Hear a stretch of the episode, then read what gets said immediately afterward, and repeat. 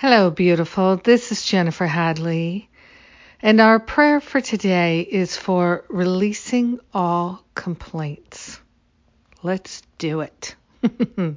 yes, today's the day. So we place our hand on our heart and we are truly grateful. So grateful to open ourselves to the full release of all complaints and the habits of complaining and the root cause of all complaints. Oh, yes.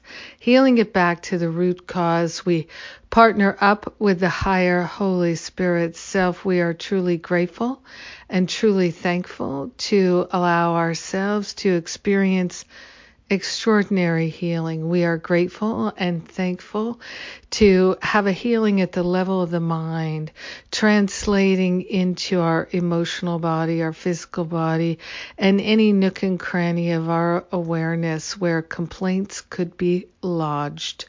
We're giving them over to the higher Holy Spirit self. We're saying yes to relinquishing the habits of complaints. We are grateful and thankful that there's nothing to complain about. We are grateful and thankful to open ourselves to being truly grateful and truly thankful every moment of every day. We're opening ourselves to a deep, abiding gratitude and the joy that comes with it. We're allowing ourselves to experience extraordinary healing, grateful and thankful to give up all habits, all belief in all the root causes of complaining. So grateful and thankful to have a renewing of our mind. Grateful and thankful that we can leave the past behind. So grateful to share the benefits with everyone and to know that this world is being cleared away of all complaints. In gratitude, we let it be and so it is. Amen. Amen. Amen.